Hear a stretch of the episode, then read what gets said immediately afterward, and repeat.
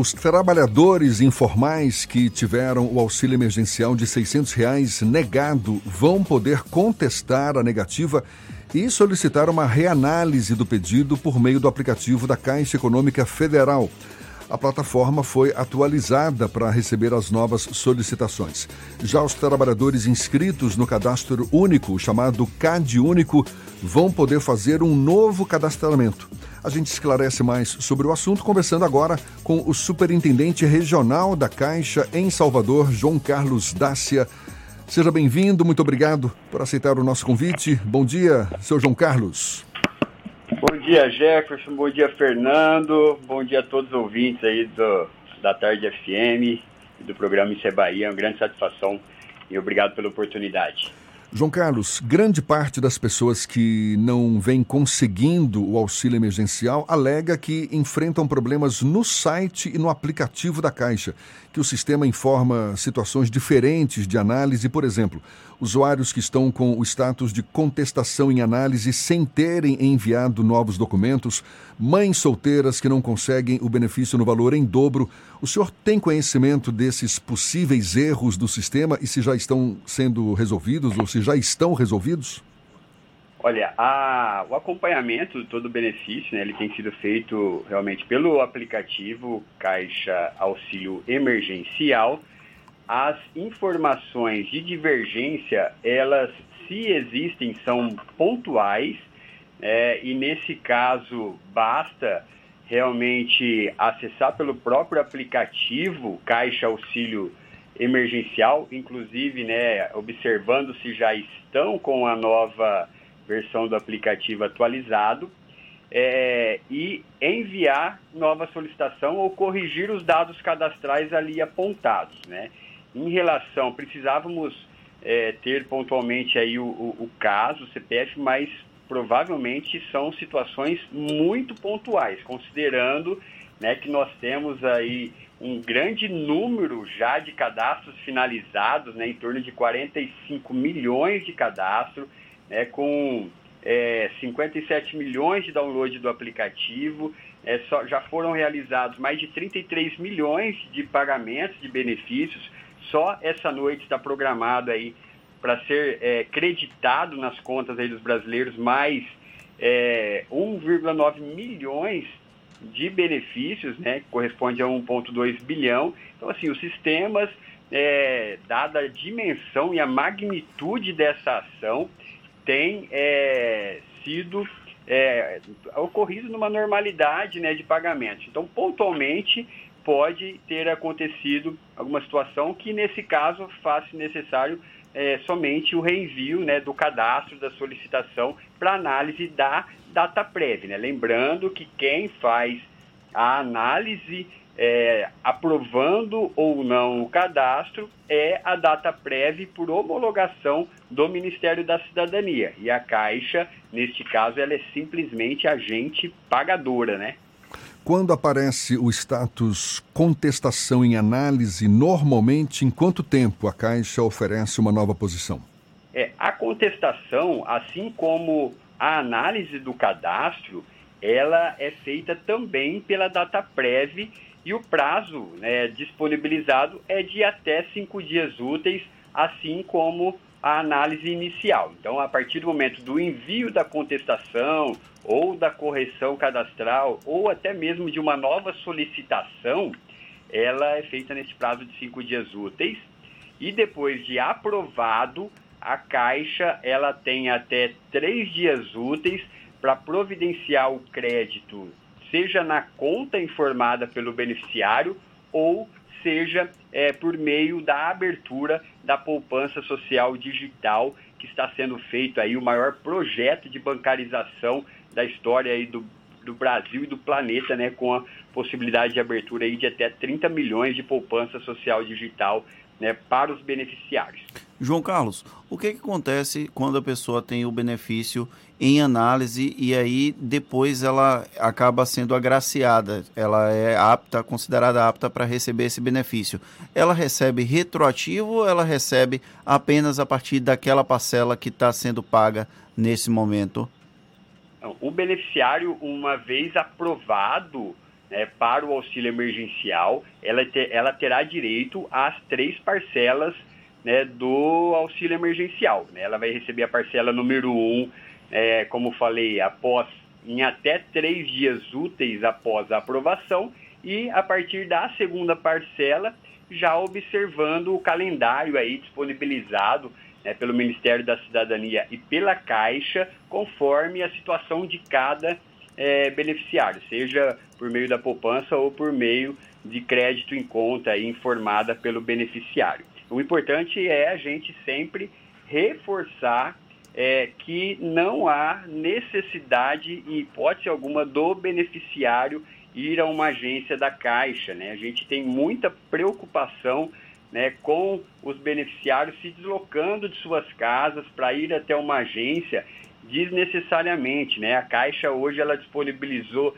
toda uma infraestrutura digital né, para que o, a, a experiência do cliente aí, para que toda a jornada aí do cadastramento ao recebimento seja feito sem a necessidade né, do beneficiário ir até uma agência da Caixa. Então temos lá disponibilizado os canais para para consulta, né, como o próprio, a própria Central de Atendimento 111, que já recebeu mais de 68 milhões de ligações atendidas, né, o próprio aplicativo é, Auxílio Emergencial, que já está com quase 60 milhões de é, utilização, e o próprio Caixa Tem, que é o aplicativo que vai ser utilizado para movimentação do crédito para aqueles que receberem né, por meio da poupança social digital. Então, às vezes, o, trabalha, o beneficiário, desculpa, ele é, se dirige porque ele não conseguiu um contato né, naquele momento, ou o aplicativo não funcionou por alguma mensagem de erro. O que a gente pede é, assim, mais uma vez reforçando a magnitude da ação, que ela é gigantesca, né, a maior da história, mais uma vez reforçando, é, é assim, que tem um pouquinho de paciência, que fique na sua casa. E assim, o tempo muitas vezes que o, que o beneficiário se desloca né, para uma agência da Caixa ou que aguarda em uma fila, é o tempo que ele precisaria ali ter a paciência de utilização do aplicativo ou de ligação no 111 para ter a informação que ele precisa de forma segura, no ambiente ali protegido da sua casa. Enfim, é, esse é o pedido e a orientação principal nesse momento para que acompanhe todo o fluxo de, de concessão do benefício por meio do aplicativo e da central de atendimento disponibilizada pela Caixa. Apesar de todas essas iniciativas para tentar de alguma forma facilitar o acesso, nós temos uma população aqui no Brasil e aqui na Bahia especialmente que tem uma dificuldade muito grande de lidar com novas tecnologias, seja com aplicativo, seja com o site e eventualmente até com o telefone, já que para ter acesso direto ao benefício você não pode ter pelo telefone. O que, é que você recomenda para essas pessoas que elas façam para que elas mantenham o acesso ao benefício sem ter que talvez recorrer a terceiros para obter o acesso ao auxílio emergencial? Uma excelente pergunta.